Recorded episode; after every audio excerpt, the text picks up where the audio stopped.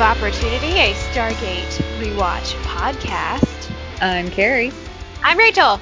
and today we're talking about Stargate SG-1, Season 1, Episode 7, The Nox, Take 2. So if you follow us on Twitter, I tweeted that there were technical difficulties that prevented us from releasing this episode last week when we normally do.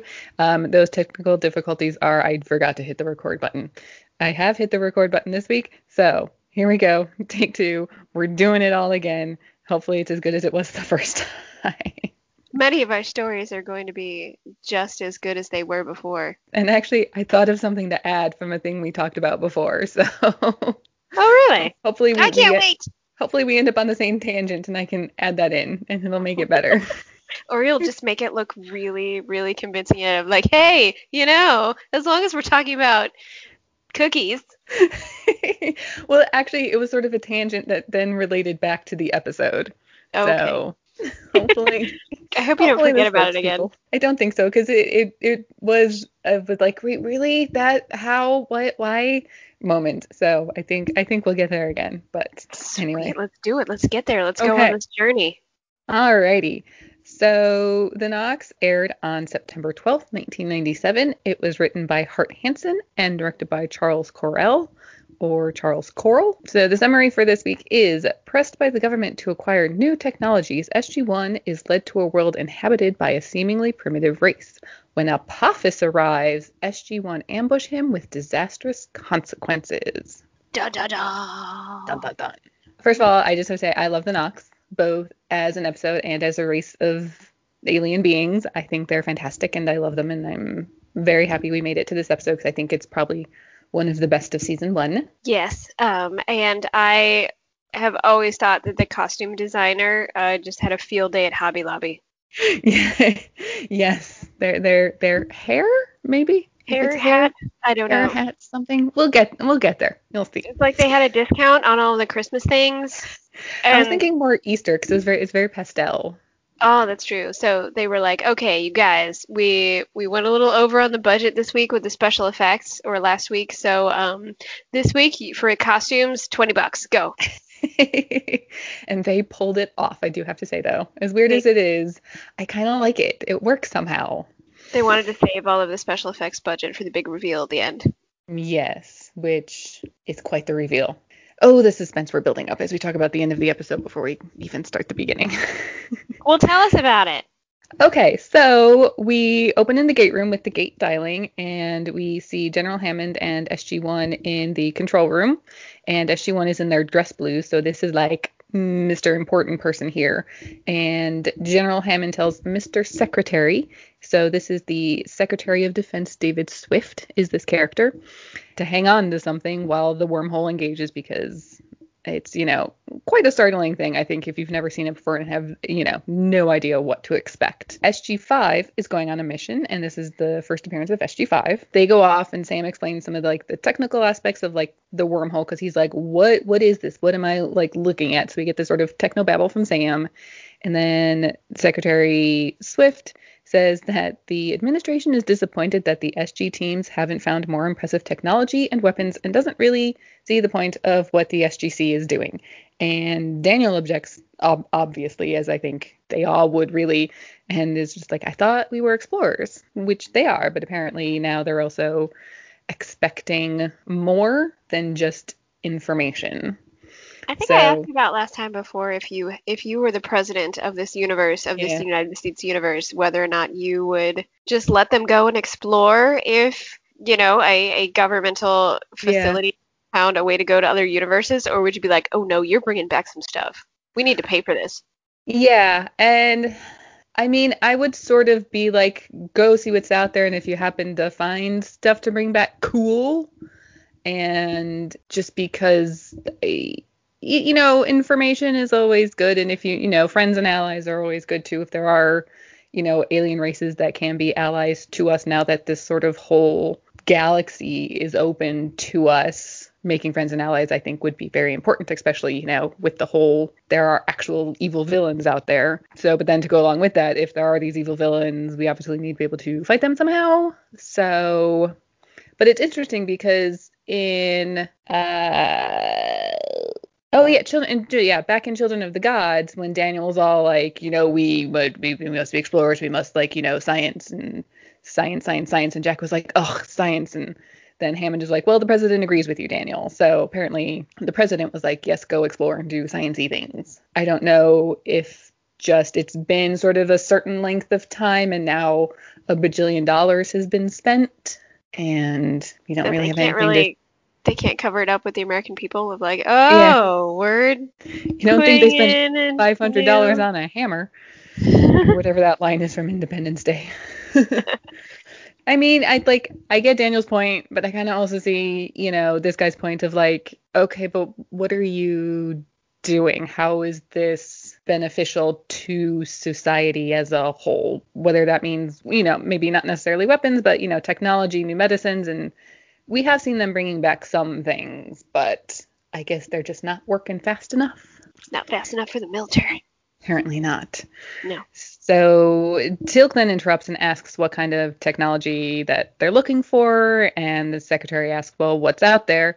And so Teal'c then goes on to explain that there are some technologies that even the Goa'uld don't yet possess, and that there's this uninhabited planet where a creature appears to have some kind of stealth capabilities. So guess where SG-1's going on their next mission? What? Somewhere else. Uh, no, they're going to that one with the stealth. Oh, oh, creatures. okay. Yeah. Plot you know, twist. stealth technology is good. Mhm. Through the wormhole we go, and we see Jack coming through the wormhole on the other side, and the rest of SG1 is like nowhere to be seen for some reason. And the gate here on this planet is up on like some sort of ridge, like there it seemed to be sort of like on the edge of a cliff, and then there's like mountains behind him and stuff. And Jack's looking around like, Sam, Daniel, Til- like where is everybody? And Sam comes sort of running from behind the gate and is like, I thought I saw something, and they had gone to chase after it because it might have been the creature that Teal'c was talking about. And Teal'c was like, Yeah, we saw something. And so they start walking back towards the tree line, sort of discussing this creature. And Teal'c tells the team that this creature is very large, but would be vulnerable to capture while it's hovering. Apparently, it hovers. Mhm. And Daniel goes, Hover like a hummingbird. And Teal'c goes, With teeth. So th- this is apparently very uh, dangerous, maybe scary looking thing, which we'll see. They look around for a little bit, but they don't see anything. Jack turns back around to, and he starts like tell SG1 to like sort of get the gear ready to move out, but the Stargate has gone missing. What? Cue the opening credits. So the Stargate's gone, all their gear is gone. It's just not, it's just not there anymore, which is interesting. So we come back from the opening credit, and Daniel asks Teal'c if anything like this has ever happened before, and Teal'c says no, and that if they ever like got lost or sort of forgot where the gate was, they had a homing device to help them find the gate again. We have a homing device too, but it's with the gear that is now missing. We're we don't know what to do. Jack tells SG1 to split up. Sam goes with Teal'c and Jack goes with Daniel to start searching the area using a box search. I decided to look into this because I was like, what is a box search? Like, what is, is that? And is that like an actual thing or is it just something that, you know, the writer made up for the show and sounds good? Turns out it is an actual thing. So after reading about it, though, I'm not quite sure how it works with four people. If you imagine like a box and you start at one corner and then you sort of set the ending point as like the diagonally opposite corner.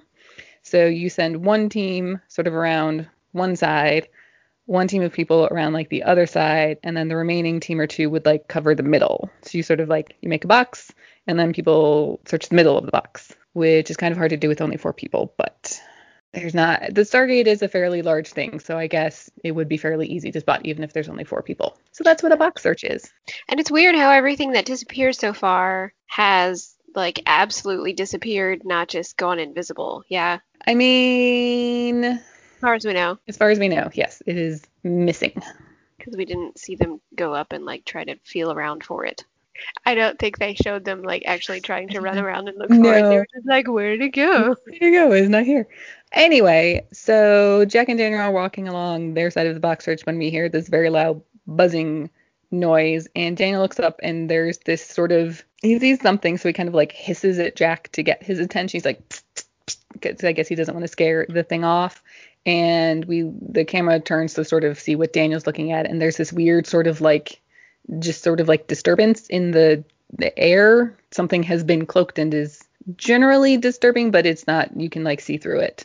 Apparently, we this is this is the creature we've been looking for. So Jack tries to shoot it with a tranquilizer dart, but there's a blast from a staff weapon that frightens it off. And Jack's like, Teal'c, why did you do that? And Teal'c's like, that not me. I didn't do that. So we pan over to whoever that was, and it's Apophis with What? these guards. Apophis is here. It's the return of Apophis finally. Mighty interesting. So didn't we talk about before how it was really interesting how he actually went himself rather than sending minions? Yeah, yeah, like he's there with minions because perhaps the minions he, he got fed up of the minions he had sent returning empty handed. So he decided to like maybe like go himself and be like, look, it's not that hard. I see I got it. Why can't you guys do it? Is what he might be thinking. Or at least that's how I was able to rationalize it. hmm So Daniel wants to go after Apophis, obviously, because Sha're and Skaara, Apophis, we need this guy. And Jack's like, "Eh, I don't know, because they didn't really come prepared for combat. Like they have their like sidearms, but they don't have any of their usual sort of heavy combat weaponry, because this is just supposed to be capture this creature, come back to Earth. Teal'c says that he probably only has two or three guards, so it might not be too hard to take him down.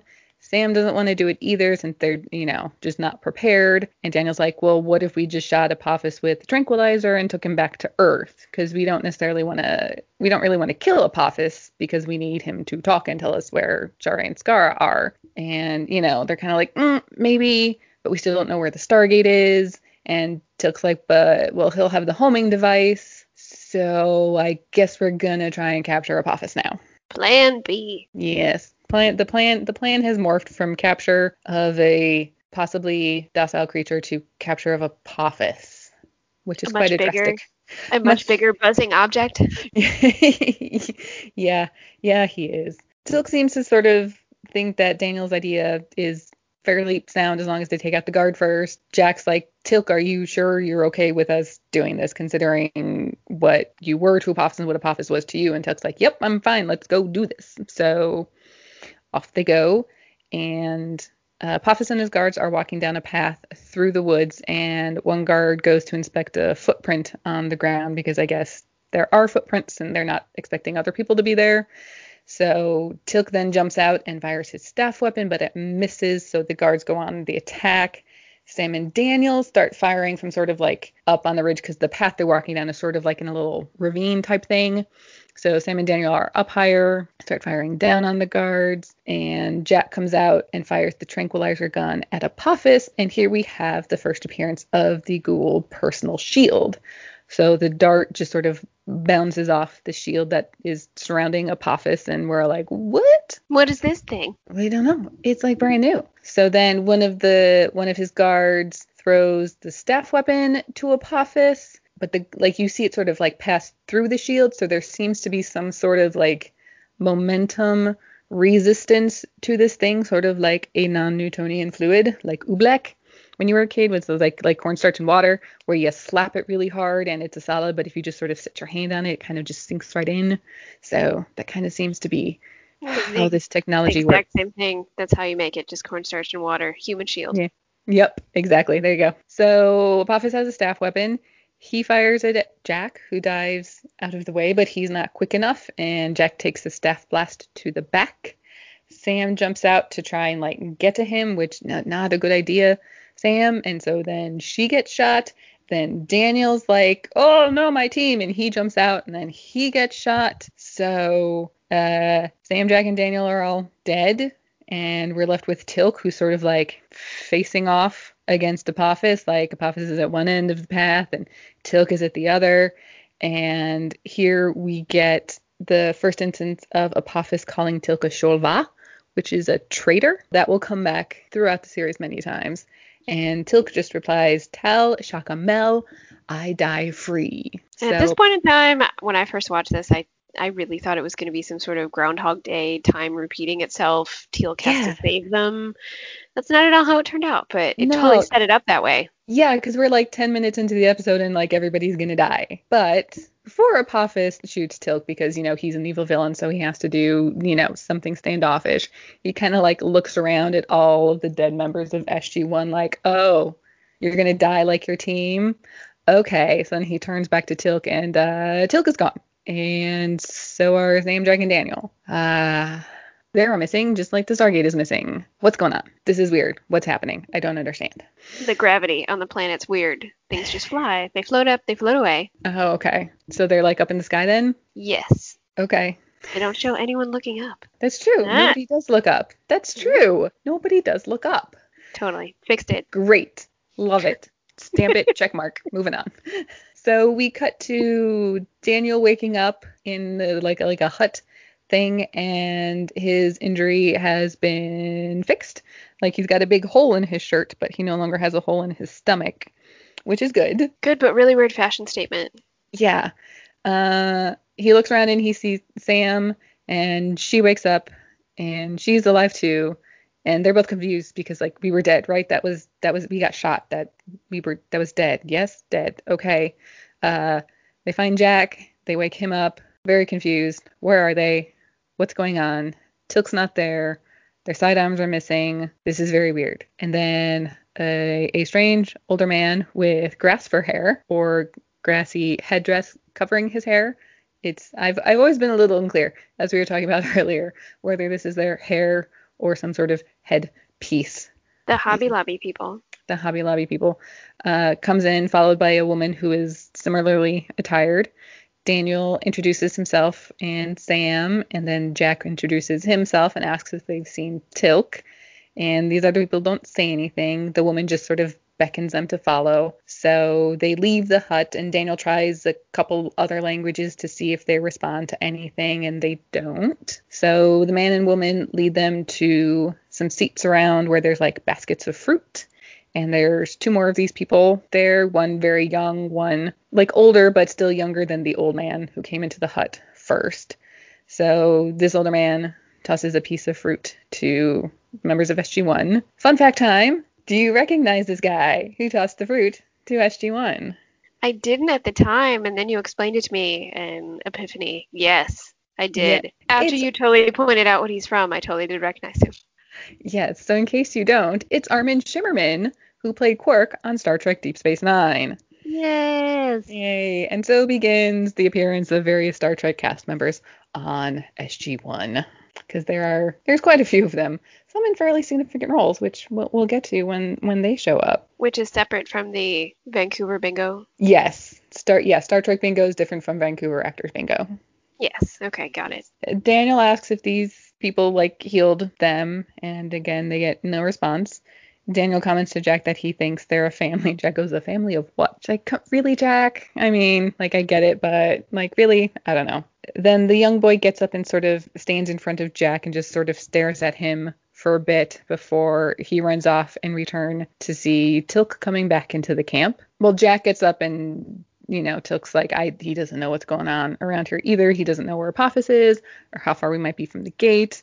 Everybody's still very confused at this point, has no idea what's going on. The little boy then goes to stand in front of Sam, points at himself, and says, Nafrayu. So Sam touches him and repeats, Nafrayu, and the boy nods. So apparently, this little boy, his name is Nafrayu. So Sam then points at herself and says, Carter. And then Nafrayu does the same thing where he puts his hand on Sam's shoulder and says, Carter. And then they smile at each other, and it's like super cute and adorable. And Jack goes, No, you can't keep him. So we're starting to get somewhere. We at least know this guy's named Nafrayu, and Nafrayu knows she's named Carter. We have a very quick cut back to Apophis, who's apparently still standing in the ravine where he killed SG1, and he says something to one of his guards who run off to do whatever he told them to do. Yeah, that is a bad cut. That makes it seem like he's just been standing there the whole time. Yeah. Like, are they here? No. Where did they go? Have Are they there? If I just keep standing here, are they going to come back? It, it it is really weird how Apophis like does not move from this spot for like most of the rest of the episode until like the very end. He finally. Are they moves. behind the tree? Are they behind the tree? No. Are they up there? No, they're not up there because nobody looks No. up. No. We don't know that. We don't. We don't know anything. So back at the camp, they're cooking some food over fire and like sort of serving it to SG1. And Jack again says that we need to ask them about the Stargate. And Daniel's like, I've tried. They just don't say much. And then Armin Shimerman speaks up and says, I will take you to your doorway. What? Where did this come from? This just like full and complete, grammatically correct English sentence. I did always find this funny about sci-fi shows when when species will learn the entire English language from like two sentences someone has said to them. Where, Yeah. Where they where they know the entire vocabulary. Yeah, because like learning language is hard. Like, I mean, there's one thing to understand the grammatical rules, but then you also have to know all the exceptions to the grammatical rules. And then there's just like the vocabulary in general, just the words themselves, all the nouns and everything. And like, I've been teaching myself Italian for like over a year now, and I know like 5% maybe. And that's probably being very generous about trying to learn Italian.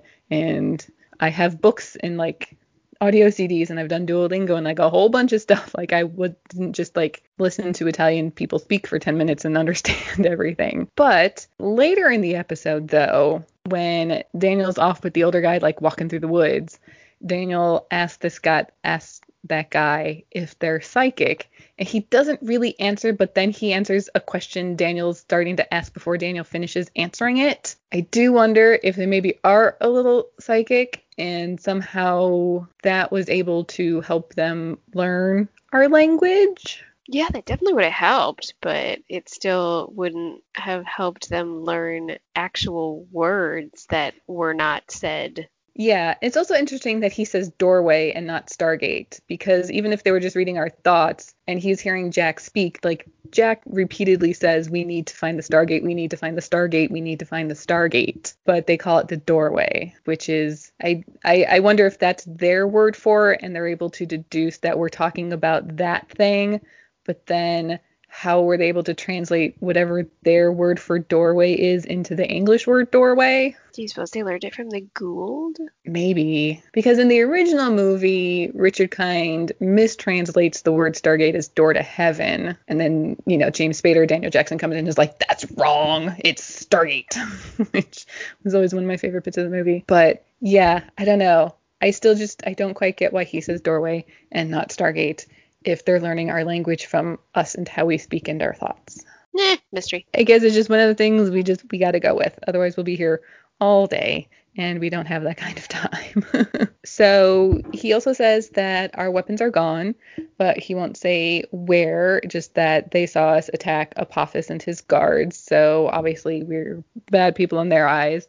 And SG1 tries to explain that no, that guy's the bad guy. We were just trying to like capture him and defend ourselves. But then there was a whole force field thing, which is apparently Teal'c has never actually even seen this before. So is this something that Apophis developed in the last few months after like Teal'c defected, or is it just something that has always existed but Apophis has just never used around Teal'c? I'm gonna go ahead and think that it was. Uh, yeah, I'm gonna I'm gonna allow myself to think. Um, Please think.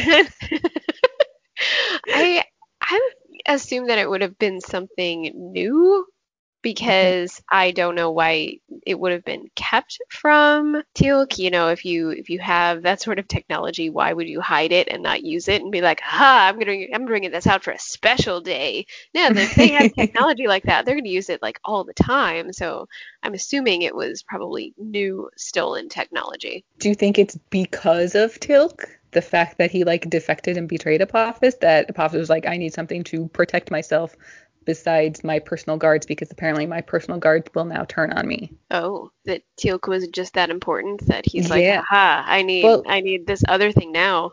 Yeah, well, I mean, Teal'c was his first prime, who's like his second hand man, basically. Oh man, that's like replacing somebody's job with a robot. Oh, yeah. Kinda. That's interesting. I don't need you anymore. I have this robot thing. I have this Uh-huh. other shield. So anyway, so the Nox reiterate that they will take us to the doorway and we will go. And Teal'c then tries to explain that these people are now in danger since they saved SG1 and Apophis is going to be looking for SG1, so they're going to find these people.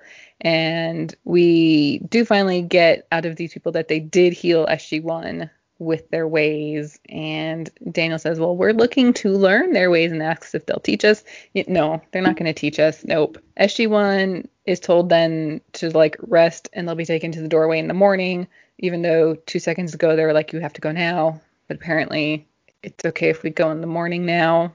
Whatever. Um, because This is the prime example of what I was talking about before when they meet an advanced civilization and they're like, no, You you will not understand. We're not going to teach you. You're babies. You're just going to take what we give you and and misuse it. No. And treat Mhm. everybody like five year olds when like we don't ever do that in sci-fi shows because if Yeah. we did we would look like the terrible most terrible people ever. Yeah, but so SG1 is told to rest, and it's it's fine if they don't leave till later because their brother won't revive until later. Uh, who? Because Sam, Jack, Teal'c, and Daniel are all there. So who's their brother that still hasn't revived yet? They cloned someone. Did they? Who who knows what powers these people had? Maybe they did. So the woman leads SG1 into this other hut where one of the Jaffa that Teal'c shot is resting. Apparently this is their brother because, you know, he looks like them. So, okay. And the woman explains that uh, this Jaffa has resisted has resisted their attempts to heal him, which I'm guessing is probably because of the symbiote. But Teal'c's like he'll probably survive anyway. So SG1 then tries very simplistically to explain, you know, who the Jaffa is and who the Goa'uld are, and that even though this guy looks like Teal'c, he's not like us and he's a bad guy. And this is where we learn that the name of these people are the Nox, and that the weird invisible flying creature is called a Fenri. So this is the creature we've been looking for. This stealthy thing is a Fenri. Jack asks if there are any elders he can speak to, as they don't really seem to be like understanding like the very seriousness of this situation. And he leads Jack to Ohper, who's the old guy from earlier, and he's like, he's the eldest among us. And Jack's like, this is just this not going well. Like they don't get it. So it seems it's now even more urgent for SG1 to either leave or stay and help these people protect themselves from Apophis. Because if Shak'l, who that's the Jaffa, if he survives, obviously he's gonna like run off and lead Apophis straight here. We want to help. They insist we leave. SG1 sort of goes off to the side to discuss what, what to do, and apparently Shak'l served under Teal'c when he was the first Prime, so Teal'c knows this guy very well. And Sam agrees that we have to do something since this whole situation is basically their fault because they attacked Apophis first. So they toss around the idea of maybe taking Shak'l back to Earth with them instead of Apophis. But Teal'c insists that Apophis won't let them leave, which, if nobody knows where the Stargate is, I don't know how Apophis is going to do that. But either way, they're kind of just like stuck here for a while. Jack tells Teal'c to go keep an eye on Shak'l, and then the rest of them will just try to learn as much about the Nox as they can while they're stuck there. Yeah, there it is. I think I mentioned before that when Jack was talking to one of the Nox and then asked, you know, if there was an elder that he could talk to, it was like the equivalent of a total Karen move. like, Can I speak to your manager? is there someone else that I can talk to that is of some importance that will understand what I'm telling you? Yeah, it's a bit like, okay, you don't understand. I need to talk to somebody else. So we cut back to Apophis, who is once again still standing in the woods where SG1 died. They're looking for him. They're not behind that tree, man. and they're not under that rock over there. No. You gotta move on, Apophis. And one of his guards comes running in, and he says something in Goa'uld about Shak'l. And Apophis is still very confused about everyone about how everyone could have just disappeared unless they learned quote unquote the power of the beast. So apparently Apophis thinks SG1 learned how the Fenri thing makes itself invisible. So it's a different issue though of just making yourself invisible versus versus completely disappearing. Yeah, which we can get to that at the end, because there there are some things I, I I do have questions about with what exactly is happening. Okay, proceed. Okay. So back at the Nox camp, Teal'c is bound shackled with like ropes so he can't run away when he awakens. Not in And- shackle. Shak'l is in shackles. Ha, ha. I can't help uh, myself. I know. But uh, the woman Nox doesn't like it, and then she points out that Shak'l's like already awake anyway, even though he's been lying with his eyes closed perfectly still this whole time. The Nox seem to have some sort of touchy feely that we don't. She's like, obviously he's awake, duh, which I thought was kind of funny. Like her totally just like flippant, like he's awake. But anyway, so here we get Teal'c's first attempt to convince another Jaffa to like join him and how Apophis is, you know, a false god and all of that stuff. But like Shak'l's just not having any of it. And he's like, nope, I'm staying with Apophis, my one true god. And like, okay. I'm not really sure that Teal'c really gave the most convincing speech. Mm-hmm. Well, you know, it's it's it's his first attempt. He's got to, you know, figure out what works and what doesn't. He'll get into it. This conversation definitely figured out what did not work.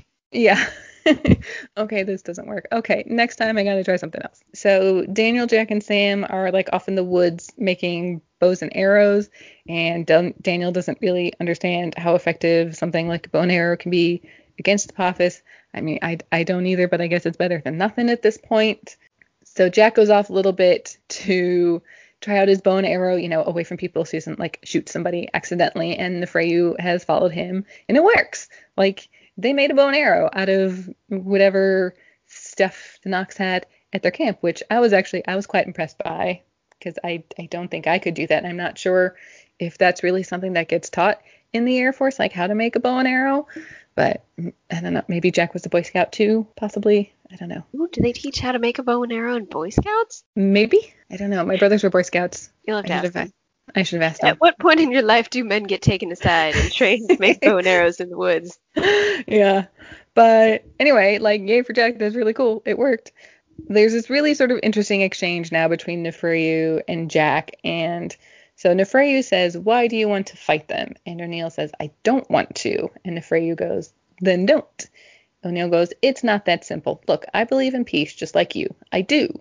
Nafrayu says, Then why do you fight? And O'Neill says, because our enemy gives us no option. Sometimes turning the other cheek just doesn't work. I think this is sort of an interesting insight into Jack. And I don't I don't know if he's just like saying this because it's like a little kid or if, you know, he really does believe this because, you know, he is a soldier but he doesn't want to just fight people indiscriminately, I guess. He seems to be very much like a reactive like you attack us, we'll attack you kind of thing. I don't know it's it's a very interesting conversation. I wonder how much is really what Jack's thinks and how much is him just trying to appease this like eight year old boy. I feel like that's much more true to his character. He doesn't really seem mm-hmm. like a shoot first, ask questions later type of person. Mm-hmm. Yeah. While Jack and Nafrayu are off in this little sort of clearing, a Fenri appears and it's uncloaked and it's like I don't know, it's kind of actually like scary looking. Like it's this huge, like weird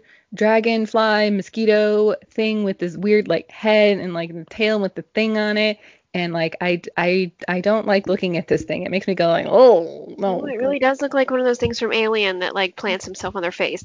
It does, like, but yeah, but like. But flying. And flying. Like, and like 12 feet long probably. Like this thing is like massive. At yeah. least it looks like it's massive. I don't know. It's gross. So Jack tries to shoot it down with his bow and arrow, but unfortunately it flies off. So that didn't work. But we tried. Then we jump over to Daniel and Ohper, Ohper who are are wandering through another part of the forest, and Ohper like runs his finger through some sap that's like oozing out of a tree and eats it. And then he does it again, and he offers some to Daniel, and he's like, "Here, eat." And Daniel's like, "No, no, thanks. That that's fine."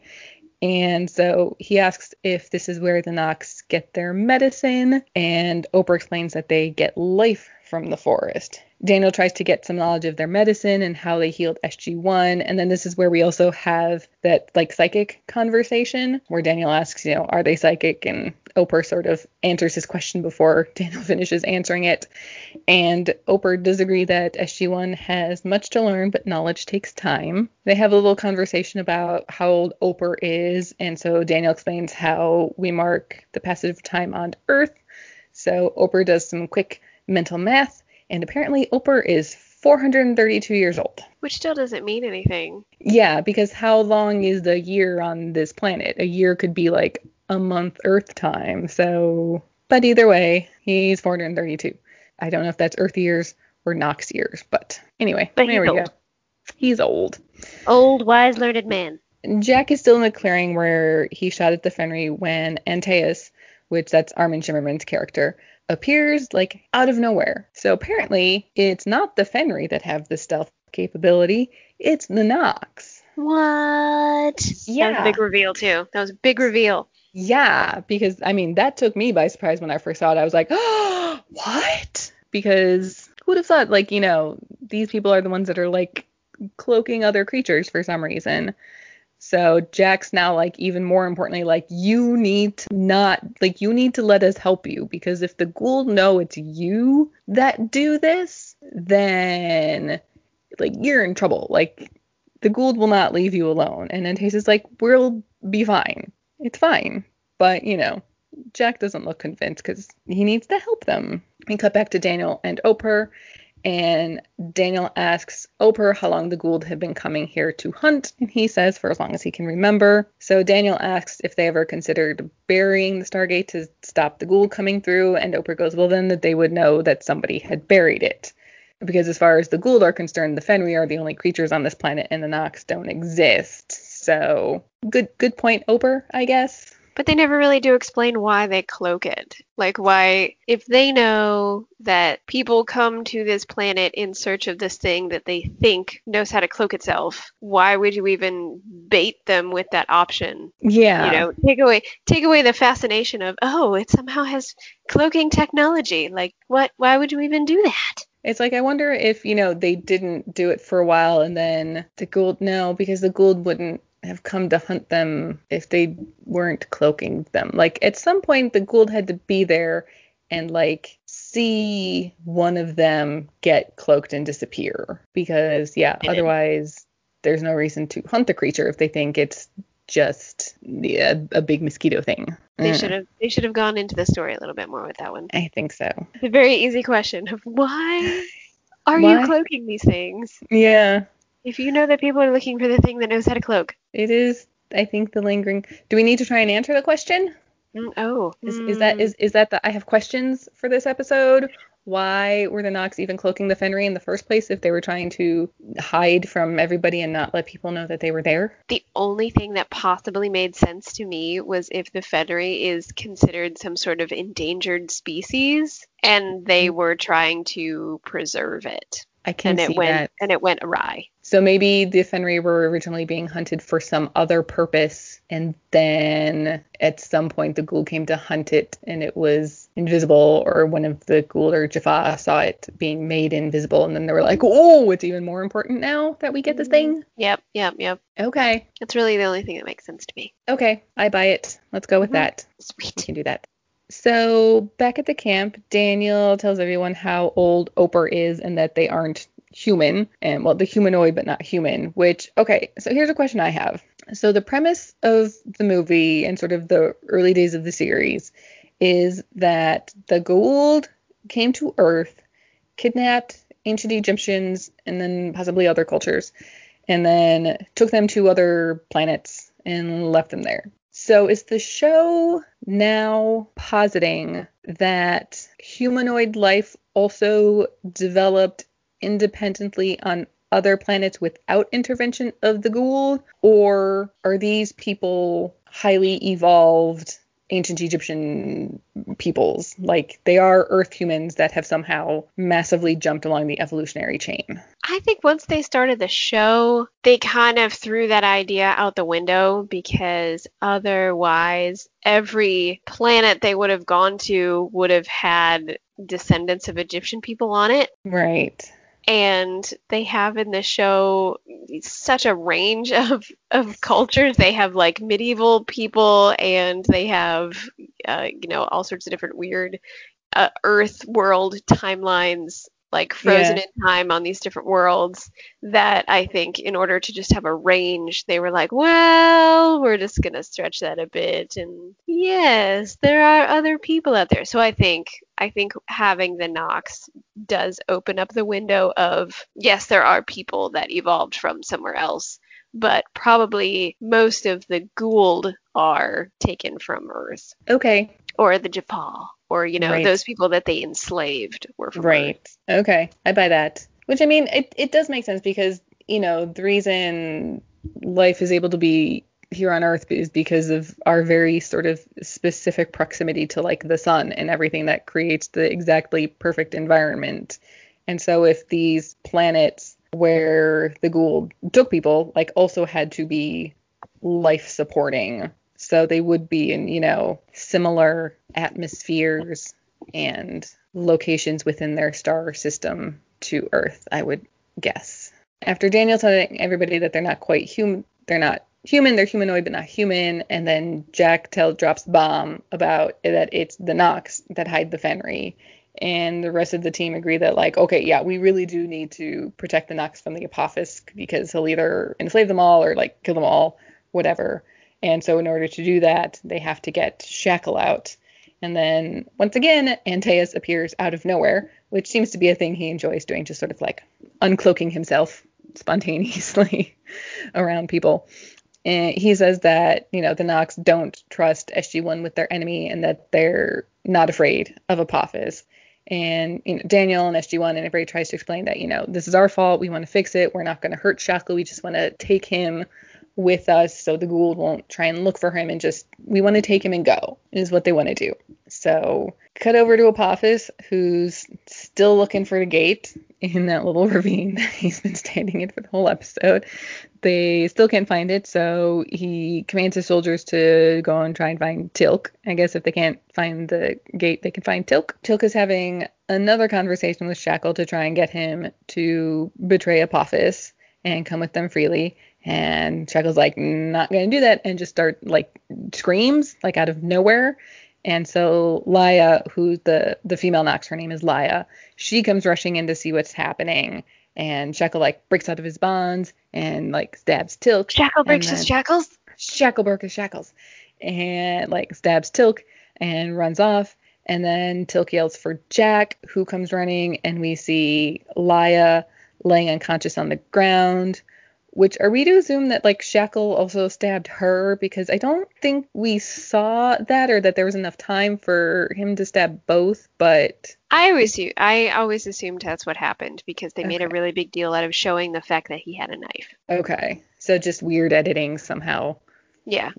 left out Laya getting stabbed. Okay. So Shak'l's run off has run off. Sam is tending to Teal'c's wound, and apparently the other Nox have taken Laya away somewhere. And then while we're sort of focusing on Teal'c, we then sort of see them like in front of the hut, sort of like phasing in and out while Laya is laying on this bed thing and the other three are standing over her with their eyes closed and like their hands out so they're doing some sort of ritual of some kind probably you know trying to heal her and we see Shackles is still really nearby sneaking through the woods and he also sees this so he sees the Nox phasing in and out and you know probably then understands oh it's these guys who have the invisibility thing not the Fenri and then Laya wakes up and she's healed so yay Yay. she's alive. And Antaeus confirms that this is what they did to SG1 and that when they perform the healing ritual, they can't keep themselves hidden.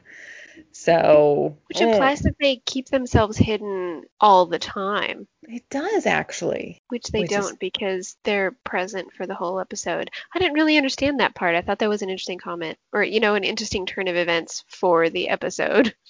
Yeah, and like if you know the healing ritual requires so much concentration power, or whatever, that they can't keep themselves hidden, why don't they just stay unhidden? Why are they sort of like phasing in and out? Right. Teal'c is tracking Shak'l. Last week, this was a tongue twister for me. It took a while to get right. So, Teal'c is tracking Shak'l. Did through you the get woods. did you get to say it three times fast? Did you practice? I didn't, but I think just last week mm, got it cemented in my mouth, so I was able to say it this time. So, Teal'c is tracking Shak'l through the woods, and Nafrayu comes running up and like wants to go with them, and Jack's like, "No, get back to camp," and off they go. Shak'l is running through the woods yelling, Estra, Estra, when Teal'c and Jack sort of come upon him, sort of like they're sort of back in the ravine, and Jack and Teal'c are up high again, and Shak'l's down on the ground, and he's found the other guards, and is I'm I'm assuming he's sort of telling them about what he's seen and what has happened, and that it's the Nox and everything that you know have the invisibility thing. And here's a fun fact. So I decided to like look up if Estra actually means anything, is like an actual like foreign word. And according to Google Translate, Estra is a Greek word meaning scoop. So I was wondering if he it's supposed to be Shak'l yelling sort of like I have news, I have news, like like that kind of scoop, like you know information, news, like I have something to tell you kind of thing. Like old timies from the 20s, man. Yeah. Like, yeah, man. What's a scoop, yo? What's the scoop. Yeah. I still say that to people. I don't know who says that anymore. What's a scoop? I don't know. Eh, It's been a while since I've said that. I used to say that too. I don't think The I've said it recently. say it, I guess. Apparently the Goa'uld do. What's a scoop, man? So SG1 is back at the camp trying to impress the seriousness of the situation upon the Nox. You know, Shak'l has found Apophis and the other guards. They're gonna be here. You guys need to like hide. You need to leave. You need to like let us go. And Antea said, you know, nothing's changed for us. We're not afraid. We'll take you to the doorway. You can go. And then Ohper comes in and asks where Nafrayu is, uh, because apparently he didn't run back to the camp like Jackson. Jack's like, I told him to. And then Antea says what's probably one of the most quoted lines of SG1. At least back in the day it was, it might still be. But so Antaeus goes, The very young do not always do what they are told. Yeah, the very young do not always do what they are told. So Anyone who's ever met a child knows this. Yes. So we cut to Apophis walking through the woods with his guards, and we come he comes upon Nafrayu, who's just sort of standing in the clearing. It looks like the same clearing he was in with Jack earlier. Maybe it is, maybe it's just, you know, not supposed to be the same one, but a different one. But um, it's this big sort of open clearing. And he sort of introduces himself to Apophis, like, "Hi, I'm Nafrayu," and like Apophis then like holds out like his hand like palm forward with the you know the little hand weapon thing, and then we cut back to SG1 real quick, walking through the woods. Who then SG1 comes upon Nafrayu, who is now laying unconscious on the ground, and so the Nox pick him up and take him back to camp. And Sam's like, "This feels like a trap." Jack's like, "Yeah, this is a trap." They follow the Nox back, and Jack wants their weapons so that they can protect the Nox while they do the ritual.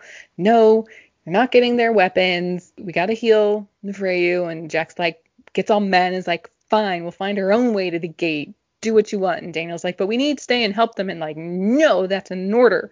So off SG1 go to try and find the gate. But wait, because O'Neill says to Sam while they're walking off, think they bought it. Carter goes, almost believed it myself. Wink, wink, nudge, nudge. There's another plan afoot. Yes, so apparently they knew Apophis left Nafrayu there as a trap, so then we laid a trap for Apophis to make Apophis think we were leaving the Nox there all by themselves. So, because at this point, I think they're working with the assumption that the Nox are more important than SG1 because the Nox had the whole cloaking thing. So, I guess we're going to try and surprise Apophis again. Because it worked out really well the first time. I know it did. It worked so well the last Mhm. time. Yeah. So Laya suggests taking Nafrayu to the others, but that would take too long. So apparently there's more Nox somewhere around here. They start the ritual, and then we cut to Jack, who's away off in the woods, and he's like tying a tranquilizer dart to one of the arrows that they made. So this is where we get what the plan is. Shak'l thinks they're unarmed, which they are, except for that like one arrow that Jack has and a couple of the other bow and arrows that they have. Apophis thinks he's invulnerable with the shield, but Jack noticed what we noticed earlier that the the staff weapon was able to get through. And also staff weapons aren't great at close range combat, so they're going to try and like get in real close like disarm the guards and go into like a hand-to-hand combat and then once the guards are taken out, the arrow should be slow enough to get through the shield and get Apophis. I wasn't really sure about that one, but I went with it. Yeah, I'm like because you know there's gun speed and then there's hand toss speed and the arrow would be somewhere in the middle of those things, but Oh, I got it. you got the mosquito? I did get the mosquito. Can we pause? I need to go Yeah. get a tissue. yeah, go wash your hands.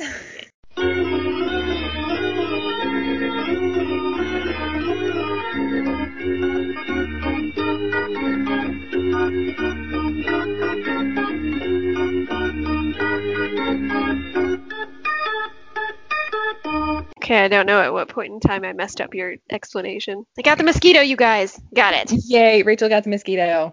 It's fine. We can move on. So we're hoping the arrow will be somewhere in between gun speed and somebody tossing a staff weapon speed. Is basically fingers crossed. That's what we're hoping. It's a We're really big ready. window of speed. I know it, it is a pretty big margin of error, and you know, who knows exactly where the threshold is. I mean, I guess it, at this point it can't hurt to try, and at the least the dart will just fall to the ground, and then maybe somebody can run over and pick it up and like stab at him, maybe. Yeah. yeah. Shank. Yeah. Michael Shanks. Michael Shanks. Shank. Uh, so we see uh, Daniel like burying Jack in like leaves on the ground and then calls out that they're coming. And so the rest of SG1 is just sort of like standing up hidden like behind trees, but Jack is really like buried because he's the one that's got the tranquilizer dart. Teal'c comes out from behind his tree, smacks one of the Jaffa with a tree branch in the head. Jack reaches out and trips another Jaffa that's walking by, and then Teal'c comes to help take out that guy. And he tosses Daniel one of the staff weapons, and Daniel fires it at the third Jaffa. And then there's this really sort of funny quick cut back to the Nox who look really annoyed at all like the shooting and loud noises that are happening. They're like just roll on their eyes and are like, is this what's happening now? This is I can't believe this is where we are and this is what's happening. And then and but Antaeus just like grabs their hands and they focus back on the ritual, which they're gonna heal Nafrayu. It'll be fine. Back at the fight, Sam's like on top of one of the Jaffa, and then the Jaffa like flips her over and is getting ready to like shoot her. But luckily, Daniel's able to take him out first, and we see Apophis kind of slinking off because we're actually like winning this fight miraculously.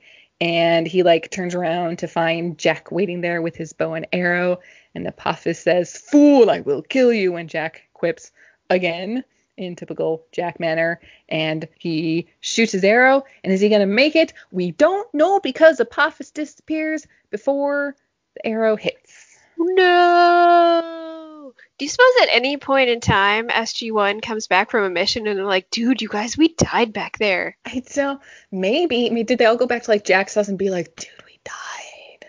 I mean, you'd think they'd all at least have like therapy sessions, you know, after briefing of each thing where they go, I I died back there, man. Well, this is Daniel's like second death, so he's used to it by now.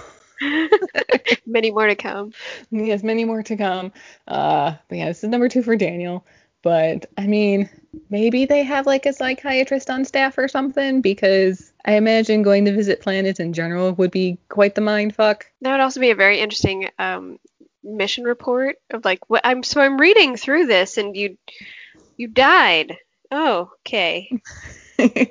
yeah. well, you look great. was- I, I was mostly they were mostly dead. Only mostly dead. Only mostly dead. Um, just give them some chocolate and they'll be fine. So Jack is obviously very upset about Apophis being disappeared by the Nox because I, oh, he was so close, he was right there. It was so close. We were almost done, but it's over. It's gone. Apophis is gone. It's done. So then we cut to sometime later. And SG1 are heading back to the plateau where the gate was, and Antaeus and Nafrayu are there, and Antaeus says he sent Apophis back through the gate, and then that when SG1 is gone, they will go ahead and bury the gate. And Jack's like, but they'll come in ships. But don't worry, they'll be fine. So Antaeus like reaches out and waves his hand, and there's a giant floating city in the sky. The Nox are just not just like a primitive forest dwelling folk. They actually have fairly advanced technology. I think they'll be okay, but now they're going to bury the gate and we can never come back because Well, what what do you think it was that made them finally go, okay, we should probably bury this gate? If the whole time they were like, we're fine, we're fine, you don't understand, we're fine, and then all of a sudden they're like, yeah, we'll bury the gate. I think it was just SG1. like, I mean, maybe not in the sense of just, oh, now there's other people coming. You know, it's not just the Goa'uld anymore. Like, they knew how to handle the Goa'uld, but now if there's these kind of people out there, okay, like, we're done. Meddling kids. Middle- Yes, because Jack once again says the very young do not always do what they are told. The end. So, okay, here's okay. So the question about the whole like disappearing cloaking thing, because like and Teos like reveals the gate, and it it seems like the gate was always there, just we couldn't see it. And like with the Fenri, the Fenri is still there, it's just cloaked, and like the city is always there, just cloaked. But like when SG1 disappeared, they seemed to like disappear, disappear, not like be cloaked, unless the Nox can also move really fast and like cloak them and carted them off instantly. So yeah, that's where I'm I'm a little unclear if it's just cloaking or actually like making it not be there like in the like in the actual physical sense and not just making it look like it's not there. I don't know. It was yeah, it was kind of both. I think they were Yeah. very liberal with the whole idea of invisibility. I don't know. What do you guys think? Is it just cloaking? Is it actually like making the thing actually not be there? Is it a little bit of both? Is it whatever they want to do and whatever mood they're in is what they do? So the other thing um, we've been talking about is like the episode titles. So the Nox obviously is you know the name of these people, but I decided to also try and research if Nox like actually like means anything in like any other language if there's any kind of etymology for it. So turns out Nox is Latin for night, which I mean kind of makes sense because if you think, you know, night, you know, people usually talk about night as like things being like hidden in the night, hidden darkness, darkness night. The Nox are like, you know, hiding themselves and hiding the Fenri and all of that stuff. So I think there's maybe sort of like that meaning of it. And then there's actually a Roman goddess called Nox, who her Greek counterpart is Nyx. And so like the makeup not- company? yeah, NYX, Nyx, yeah. Mhm. but um, she sounds really kind of badass. So she was the goddess of the night and one of the like original primordial gods who emerged at the dawn of creation.